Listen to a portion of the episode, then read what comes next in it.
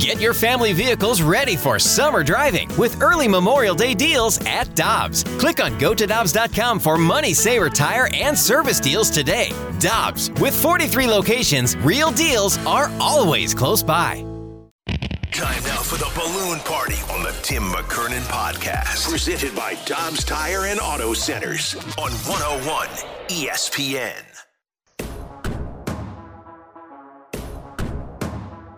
Yes, yes. Welcome into Balloon Party. Tim McKernan, Action Jackson Burkett with you here on the presentation.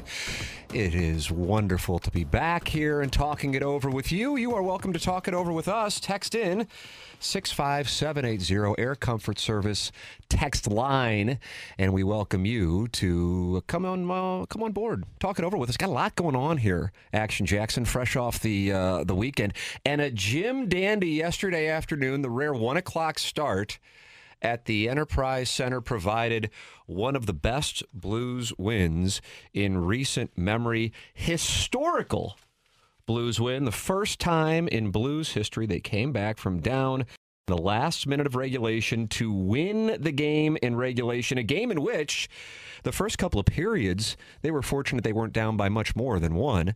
Jordan Binnington helping the cause just didn't look right. Coming off a really good win, did not look right. Dallas had come off a win, ending Pittsburgh's 10-game winning streak. And then here we go. To the dismay of the Stars, the Blues captain ties things up. They pass towards the middle. It's blocked. Slashing penalty against the Stars. Blues shoot it wide. Rebound. They score! The captain has scored! The Stars are livid. Bonus on the bench with the hands on the hip. The Blues have tied the game 1-1.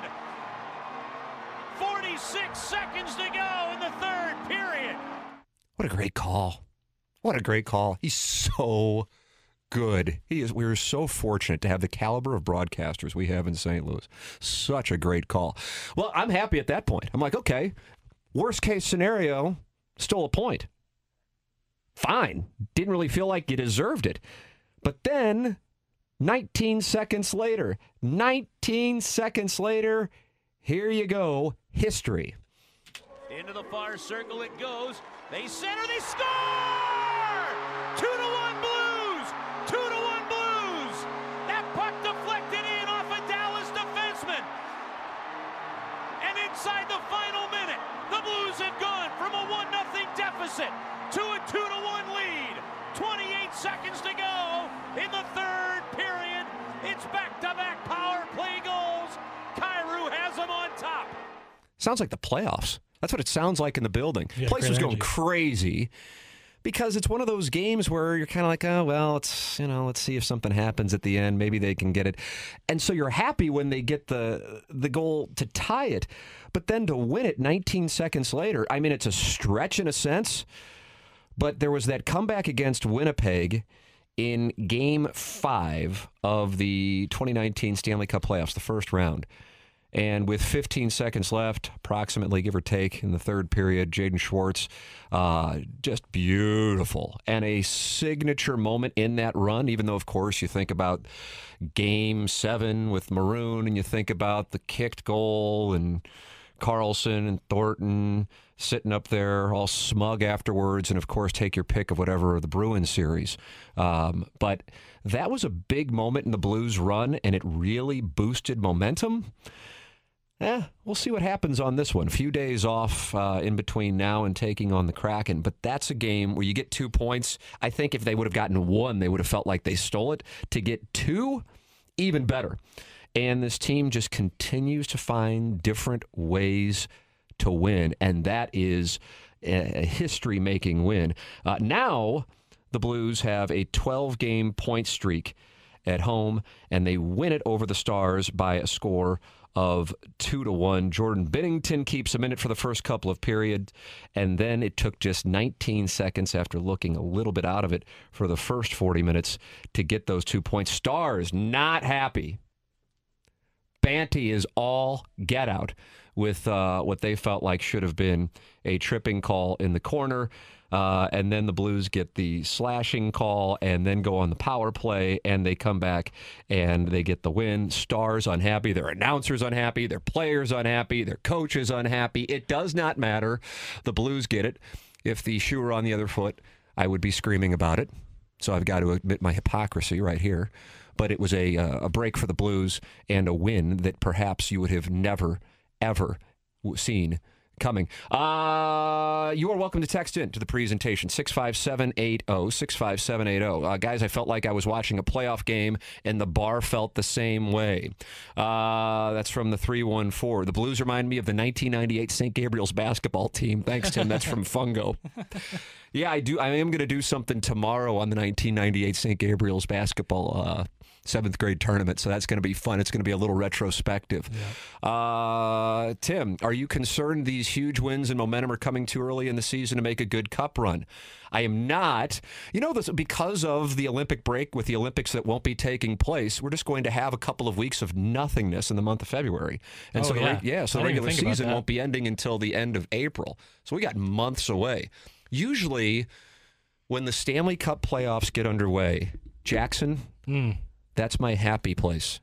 Every year I can think back to growing up on the South Side in the 1980s, not turning the air conditioning on and watching Norris Division playoff games between the Blues and Blackhawks, windows open, sleeping on the floor in the living room, and watching playoff hockey. And then you think about the Masters get underway, the NCAA tournament's getting wrapped up, and the Major League Baseball season's getting underway, and then you have 4 or 5 months of warmth. That, sir, is my happy place. There's nothing better than Stanley Cup playoffs. And then you have the warm weather, the Masters, the baseball season, the NCAA tournament. That's my happy place. That's my peak synapses firing time. What about you, sir? I would imagine you love it because you're such a college basketball guy. Yeah, the Masters is like right around when March Madness. You get March Madness, which leads into the NBA playoffs and the NHL playoffs, which leads into golf and baseball.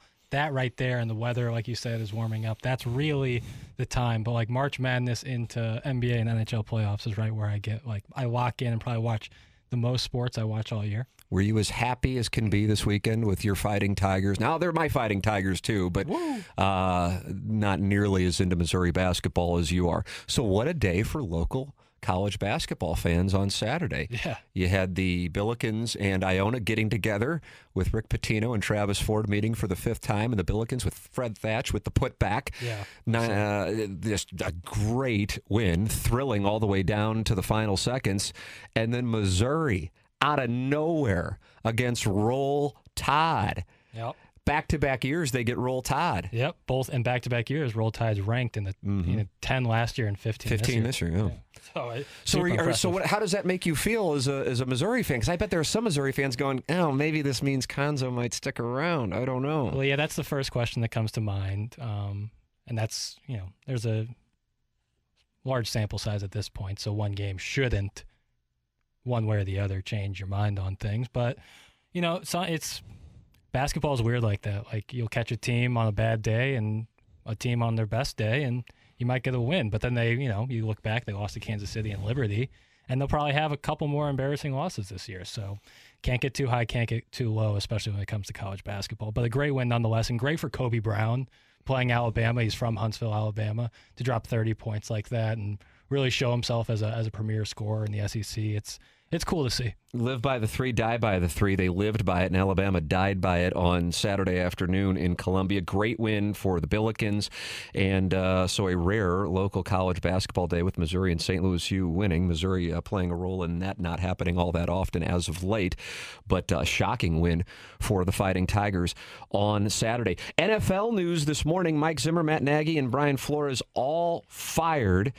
Zimmer and Nagy expected, Flores surprising, at least from my standpoint. I was really buying into the Dolphins. I know that might sound a little odd, but they rattled off 7 in a row. They were this weird team to take against the number because you're just like, well, who's on the Dolphins? And even if they were winning, you're going, who is Tua throwing the ball to outside of Waddle?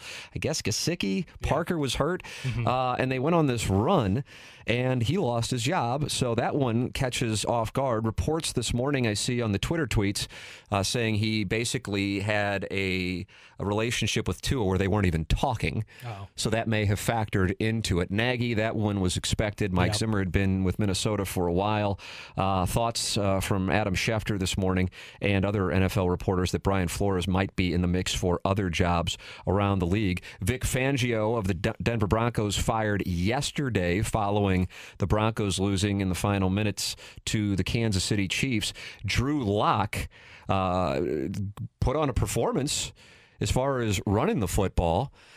Drew Lock, do you think he has a future in the NFL? We're both Fighting Tiger fans. Do you see that happening, or do you think that he is going to just be holding on for backup jobs? Yeah, I think the latter, but that, you know, I don't think that's a bad way to go about having a career. Well, I think he still thinks that he can be a starter. Well, I think so many because of injuries and just... and that he just didn't have a lot of offensive support around him. Yeah, the turntables are going crazy. I think every team wants a really solid backup. And it's a valuable position. And, you know, there's been quarterbacks who have taken over the spotlight. And, I mean, Kirk Cousins is an example. And there's a bunch of Jimmy Garoppolo. You can find guys who, you know, were backups somewhere and they work right in a certain system. So I think he'll have a career maybe more parallel to Gabbert and Daniel where they'll be backups, but with a chance to maybe start somewhere. So you see the firings this morning. I would imagine you will see a couple of more. Before the end of the day. It's just Black Monday in the NFL, and that is the nature of the beast. And now you have the playoffs with Super Wild Card taking place Saturday, Sunday, and Monday, and the College Football Playoff Championship taking place tonight. 70% of the money on Alabama. I thought it was 70% of the volume. It's about equal. It's both 70% of the money and 70% of the volume. Oh, so I thought the money, because the number's gone back up to 3, I thought the money was on Georgia. The volume was on Alabama. But as a matter of fact, it's both. And now I've been reading up on it that they think there is a chance that number drops to 1.5 at kickoff. So... yeah. I mean, I'm concerned because I feel like, now in my mind, I feel like everybody's on Georgia.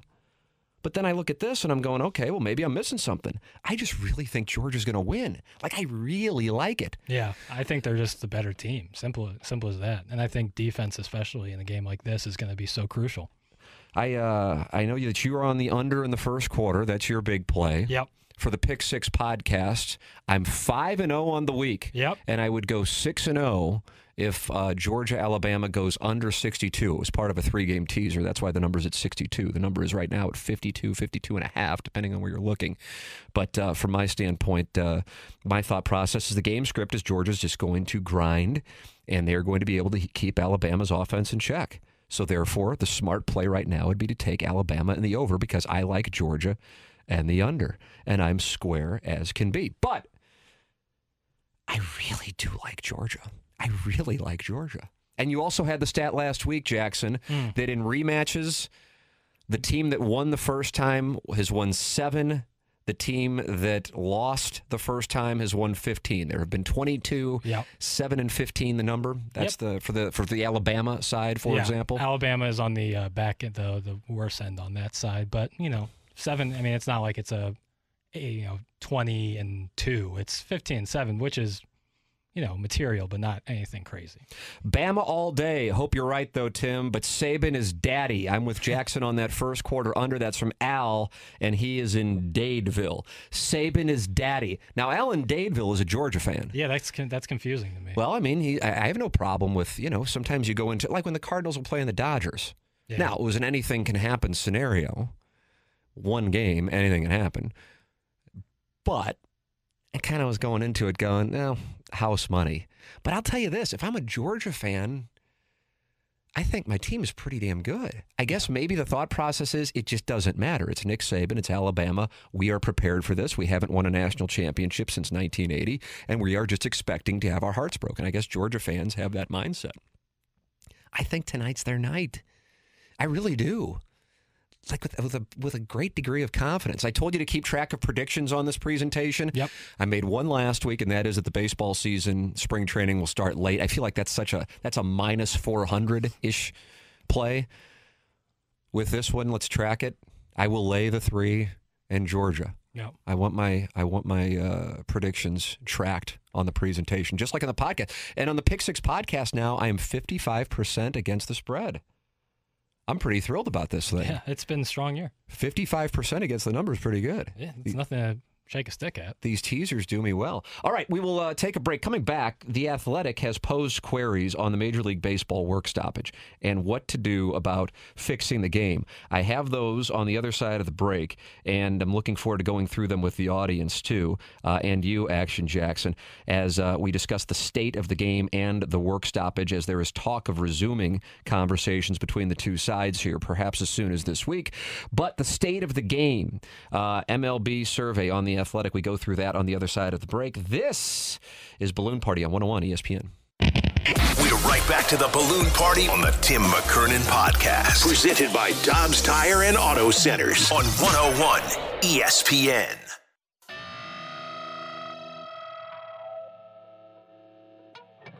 Welcome back to Balloon Party 101 ESPN. Tim McKernan, Action Jackson with you here on the presentation. Feel free to get involved.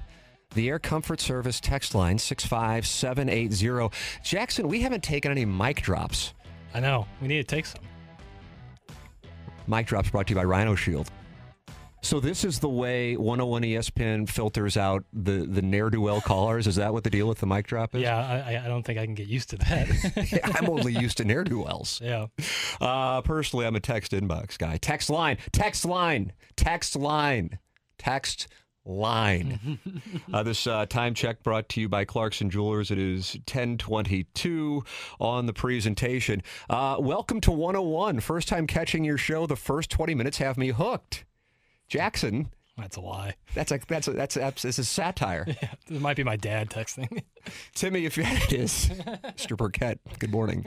Timmy, if having you on 101 means we have to hear from Al, then you will have to go. Thanks, that comes from Gibby. I think you're confusing Big Al with Al from Dadeville, two separate teams. How about Saban's record against former assistants? That's in reference to our discussion earlier on the spread tonight and taking Georgia.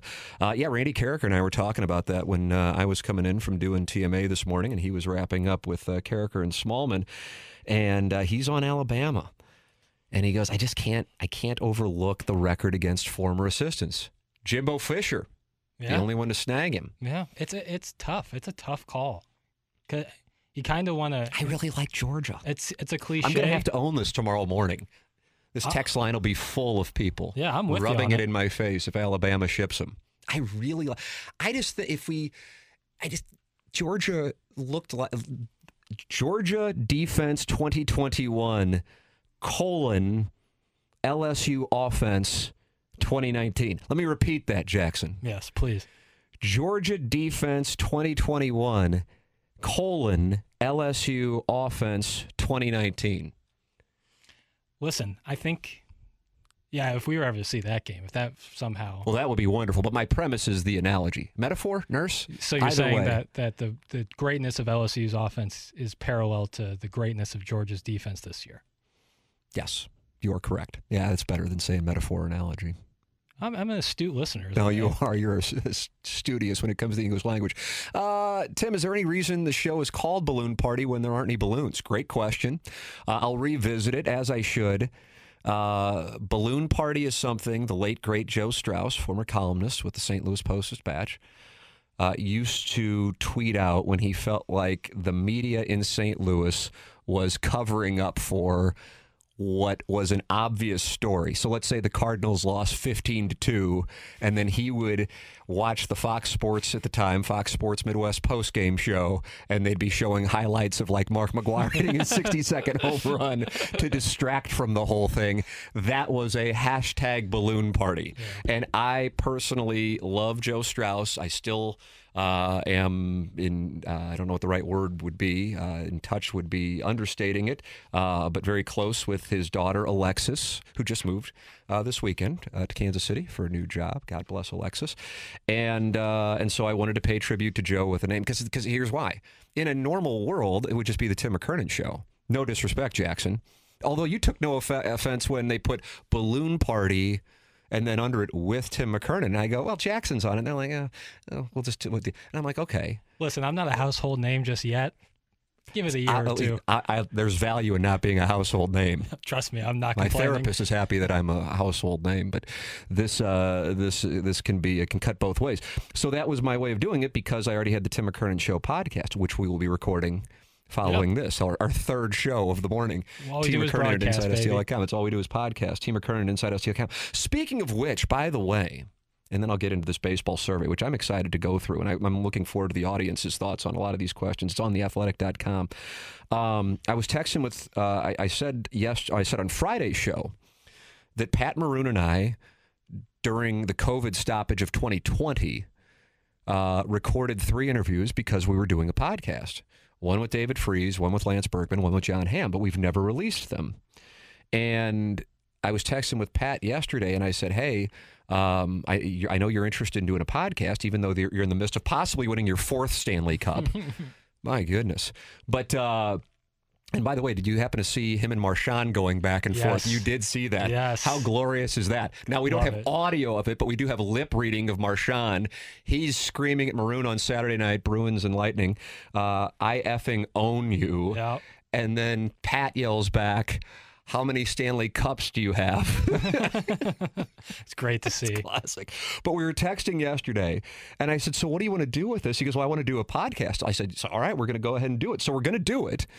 I actually have to talk with, I've talked with management here about it, and they said, yeah, we'd love to do it. If he's going to do it, is he really going to do it? I said, yeah, I think he's going to do it. So we're going to do that in addition, which means I am looking forward to releasing the Freese interview, the Hamm interview, the Berkman interview, and then Pat and I are going to continue to do more, and he's really into it too. So that'll be good stuff. I didn't expect that to happen. I just thought we're going to have these interviews and we finally be able to play them, but now it looks like we're going to continue on with the Pat Maroon and Tim McKernan Show podcast. Anyway, digressing from that, MLB talking about getting back together with the players sometime soon. They haven't talked since this whole thing started up.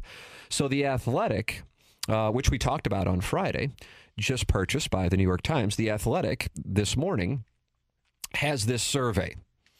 And I'm going to pose the questions to the audience, and you're welcome to text in 65780.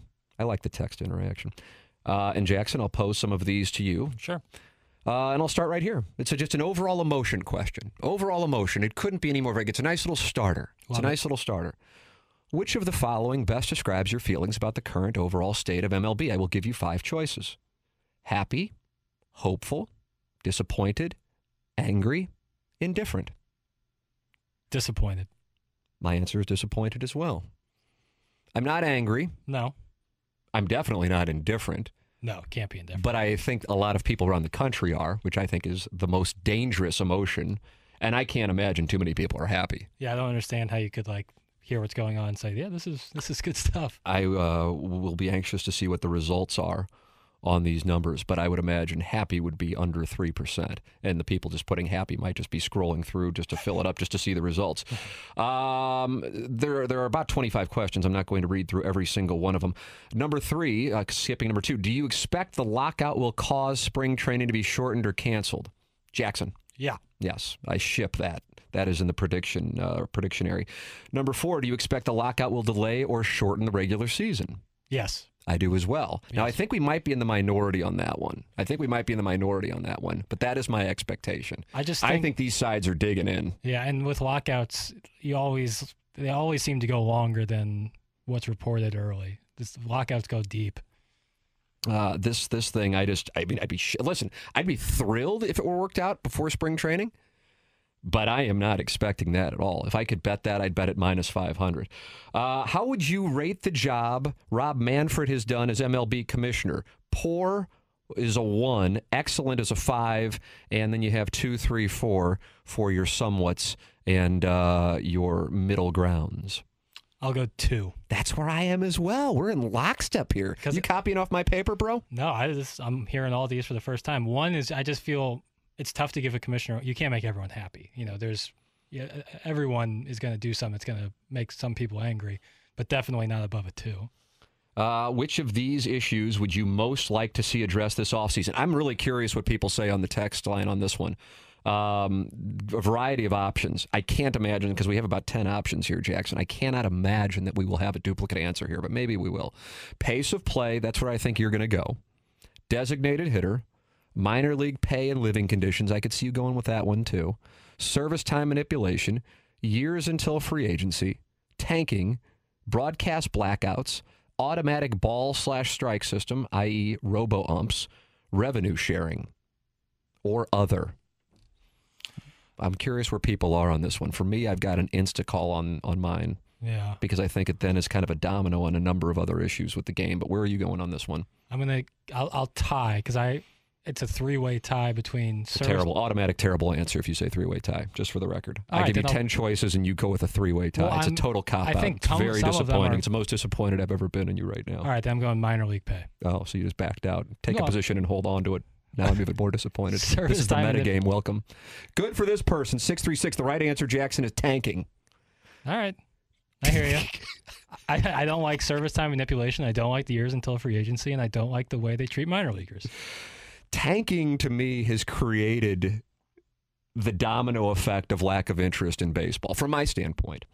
I, of course, am just giving Jackson trouble, for those of you not familiar with my song and dance, only to intensify your hatred of me. But in sincerity, I feel like that is one of the core issues, is tanking. Now, interestingly enough, the thought process is the players would not like a floor. Mm. Initial talk, I'm reading an article in when they initially started having conversations about this, that baseball was talking about proposing a floor of $100 million. Boy, that'd be a wake-up call in Pittsburgh and Miami.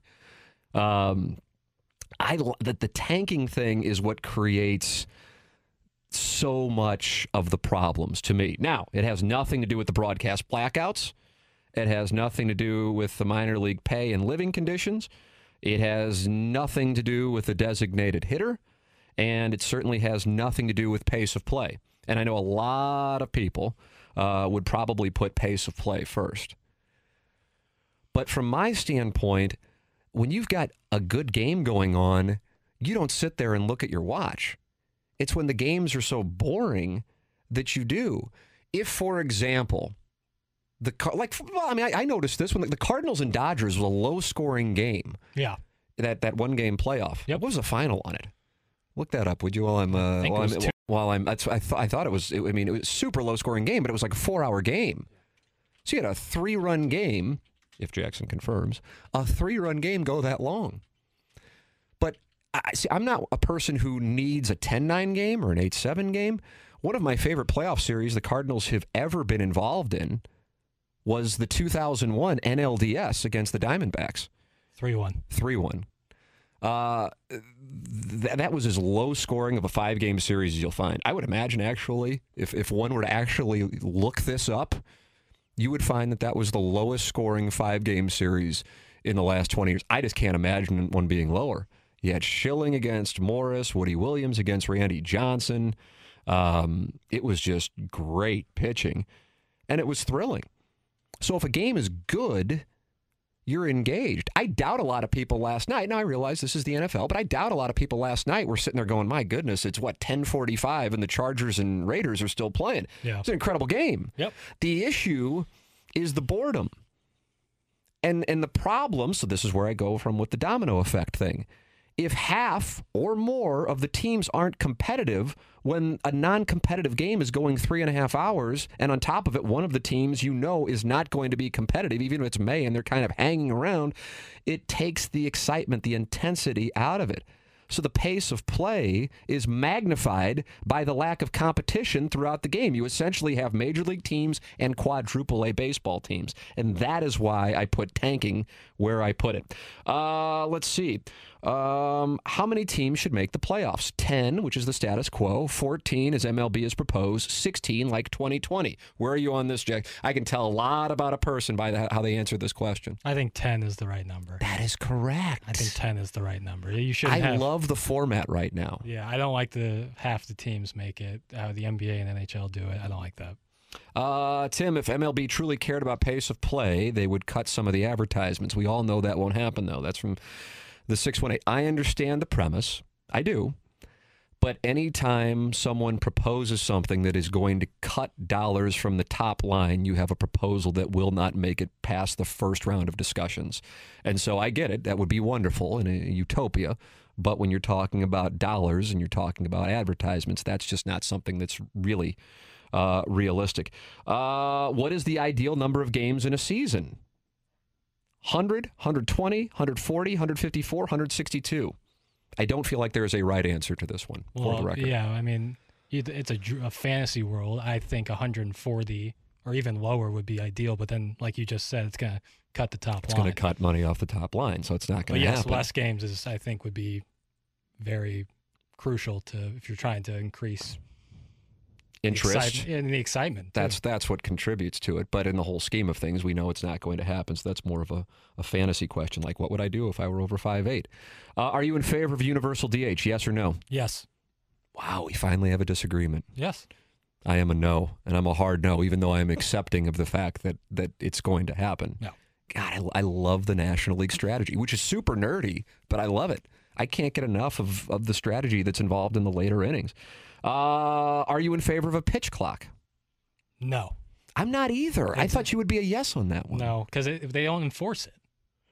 Well, yeah, that's true. It's kind of like when they say pace of play on golf, and if it's Rory McIlroy, it's a no. But if it's some random, they'll hit them with it. Not to mention, if you were to enforce it, you're going to take more time to look at the clock and then establish a penalty. It makes no sense. Are you in favor of an automatic ball/strike system, i.e. robo-umps in Major League Baseball? No. Really? I am. I like the human element. Do you like instant replay? Yeah, but that's balls and strikes is different to me than out. Okay, I understand. I'll accept that. Sometimes I'll jump on a but on that one, I'm in agreement with you. It totally is different. So you were in favor of replay, like on out safe? And yes, okay. Out safe or home runs or something, but not balls and strikes. Okay, all right. I would love to see it. There is an expectation, at least based on this poll, that is coming our way. How soon do you expect to see an automatic ball strike system implemented in MLB? 2024 or sooner, 2026, 2028, 2030 or later, or never? On that one, I'm just throwing out 100% guess on that. Yeah, and there's too many variables. And then the final one that I will go to here, which one recent MLB rule change would you most like MLB to keep? Extra innings, runner on second rule, 7-inning doubleheaders, 3-batter minimum, limiting mound visits, restricting late-season roster expansion. 7-inning doubleheaders. You like the 7-inning doubleheaders? Yeah, because I could, if I had tickets to both games, I could actually. 18 innings is too much baseball in one day. I just think it changes the games and the stats, and that's why I hold true to the 162, even though I know that the games would have greater importance if there were fewer of them. I like restricting the late-season roster expansion. I thought you were going to go with that one. Why do you think I was going to go with that one? Because it's more of a macro look at it instead of, Am I a macro guy? You can get micro. I can get micro. Give me an example when I go micro. I'm going to put you on the spot. When do I go micro? We did a whole podcast on the first quarter bet of Georgia, Missouri. Yeah, that's a tight read, sir. I tip my cap. All right, 162 games. We play it in 154 days. Whatever happened to scheduled doubleheaders? That's from the 314. Once again, great question. The answer is revenue. That is, they're taking money away from the gate, and that's the reason. Having more playoff teams keeps more fan bases engaged and less teams tanking. That's from the 618. Let's see. The issue is that the league has become all about launch angles and made it to where strikeouts, walks, and home runs are the majority of outcomes now. And that, I would agree, is a fair thing. I don't know how rules can change that. Well, I think if there's a better strike zone, that's how rules can change it, which then goes to the robo-umps. So tanking in the robo-umps would be the reason. Call the strike zone as it's supposed to be. That's what I would like. All right. That's the poll. You can answer it on theathletic.com. It is the MLB fan survey on theathletic.com. We like wagering on this presentation, and we have some wagering statistics from this weekend that we left some money on the table when you hear these numbers. We'll have that for you on the other side of the break. You are listening to Balloon Party on 101 ESPN. We're right back to the Balloon Party on the Tim McKernan Podcast, presented by Dobbs Tire and Auto Centers on 101 ESPN.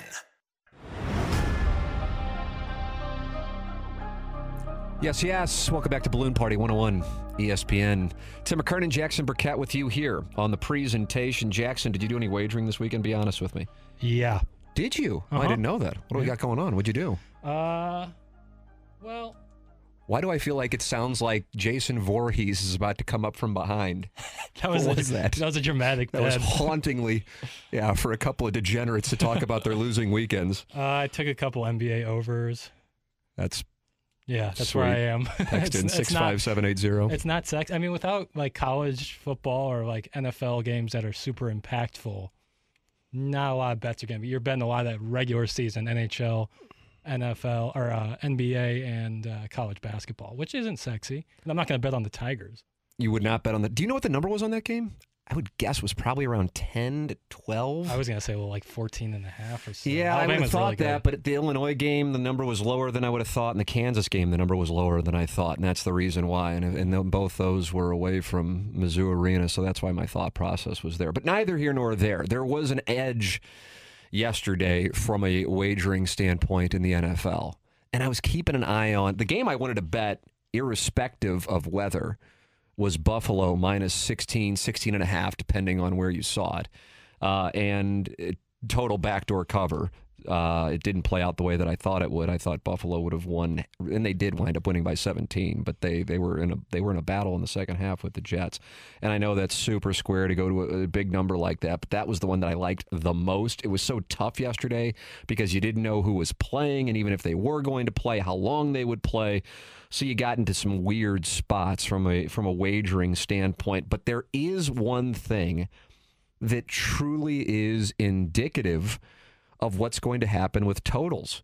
And I've tracked it, and I've got some more data for you from Week 18 here. 11 of the 16 games yesterday went over. 4 of the 5 that did not were the 4 bad weather games. Mm. The one that went under that was not a bad weather game was that debacle for the Indianapolis Colts losing to the Jaguars. Yeah. But you had bad weather in Baltimore. It went under. You had bad weather in Cleveland. It went under. You had bad weather in New York. It went under. You had bad weather in Buffalo. It went under. And that is a track record. Teams are, of course, more apt to run the football in those circumstances, especially with wind. Rain isn't necessarily as big of an impact as wind can be. And when you have that, teams will run the football. And that means they're going to run fewer plays, which then, of course, means you have less of an opportunity to score. And from an edge standpoint, gambling, that's a big edge. And you can say, well, Las Vegas accounts for it. Well, Las Vegas accounts for it to an extent, but you can't quantify the number of plays because that weather can change in the midst of a game, and then the strategy can change in the midst of a game. And so that is most likely the reason why the Bills didn't do as much as they would have done against that Jets secondary and that Jets dreadful defense. But that secondary in particular was Devin Singletary, who had a couple touchdowns, and Diggs had one.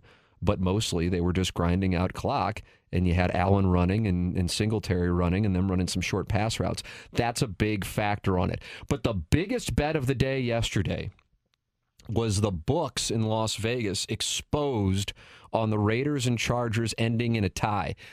I don't know how big of a degenerate you are to have to get into this knowledge, but the books usually offer 60 to 1 or so, sometimes higher, but approximately 60 to 1 is a floor on a game ending in a tie in the NFL. Now, since 1974, only 27 games have ended in a tie. I would have taken the over on that. I mean, since 1974. Yeah, just the overall volume of games. My goodness. But there it is. Since 1974, 27 games have ended in a tie. And this week, with the Raiders and Chargers ending in a tie, sending both teams to the playoffs, it got bet down from 50 to 1 to 11 to 1 at kickoff. And that was at the Borgata in Atlantic City. And a bettor in New Jersey placed the following wager. Raiders plus 4.5. Chargers plus 4.5. Again, the two teams are playing each other. He's got the Raiders plus 4.5, the Chargers plus 4.5. He's got the bet of yes on overtime, and then even point total, even in overtime, as in nobody was a favorite, and it will finish in a tie because they both kicked a field goal before the Raiders won it as time expired. He bet $1,000 on it, and it paid 100 to 1. he was 2 seconds away from $100,000. And by the way, while all of that and putting all of that together, Super DGen, I can't believe that only paid 100 to 1. Yeah, that's crazy. Sometimes I'll be out there on the golf course and I'll be like, okay, I got a 45-foot putt. A friend of mine will go, okay, I'll give you 3 to 1. I go, 3 to 1? You can drop down 100 balls. I might hit this twice. Yeah, if that. So that only being 100 to 1, the guy bet 1,000 on it. If Carlson misses the kick, he wins $100,000. Alas, he hits the kick. The Raiders win it. He loses the bet. The lines for the upcoming wild card weekend, we have those for you coming up on the final segment of Balloon Party, 101 ESPN. We're right back to the Balloon Party on the Tim McKernan Podcast, presented by Dobbs Tire and Auto Centers on 101 ESPN. Well, I'll tell you, I'm used to doing like 90-minute segments on TMA from 7 to 10, yeah. TMASTL.com, 105.7 HD2. And on YouTube.com/TMASTL. Come on in. The water's warm. We have, what, 2 minutes? Yeah. Is that what I have? Be honest with me. 2 minutes? All right. Then I'll have to hustle through this. That's what happens when I go too long on the baseball survey. But here we are, Jackson. Listen to lack. The Super Wild Card Weekend lines. Bengals, Raiders. What do you think it is? Bengals minus 3.5. No, I'm sorry. Bengals minus 6. I like the Bengals. I'm not talking about necessarily the 6 points per se, although I would lay the 6 points. Yeah. But I'm talking about I like the Bengals in the AFC. I don't know if I'm just getting titillated by offense. Yeah. I just think that's a force, man. They're really solid. This could be a coming out party. Bills minus 4.5 against the Patriots. Buccaneers minus 8.5 against the Eagles. Eagles didn't beat a team with a winning record in 2021. Cowboys minus 8.5 versus the 49ers. First time those teams have played in the playoffs since back in the day when they used to play each other in the 1990s all of the time. Cowboys minus 8.5. I heard you moan and groan. I like the Niners getting points there. I kind of like the Niners, a dark horse team in the play. You could have a Bengals and 49ers, I wonder what kind of number you get on that for them to meet in the Super Bowl. It's highly unlikely, but I'm just talking from a value standpoint. Chiefs minus 13 versus the Steelers. I would be all over the Chiefs. I'd be up if they even had an extra like 14.5. I'd still be on the Chiefs. I just feel like that's. I mean, I don't know. I mean, I realize they have some weapons in Pittsburgh, but I just think this is going to be a shipping. And then your Monday night playoff game, first time they've ever had this, the Rams against the Cardinals, Rams minus 4. Man, did I love seeing what took place yesterday. Not just the Rams losing, but the fact that Matt Stafford had to try to quiet the home crowd because the home crowd was full of San Francisco 49ers fans. Nothing like going on the silent count in your own stadium. Way to go, Steamer. All right, that'll wrap it up. BK and Ferrari are coming up next. For Action Jackson Burkett, I'm Tim McKernan. This has been Balloon Party on 101 ESPN. You've been listening to the Balloon Party on the Tim McKernan Podcast, presented by Dobbs Tire and Auto Centers on 101 ESPN.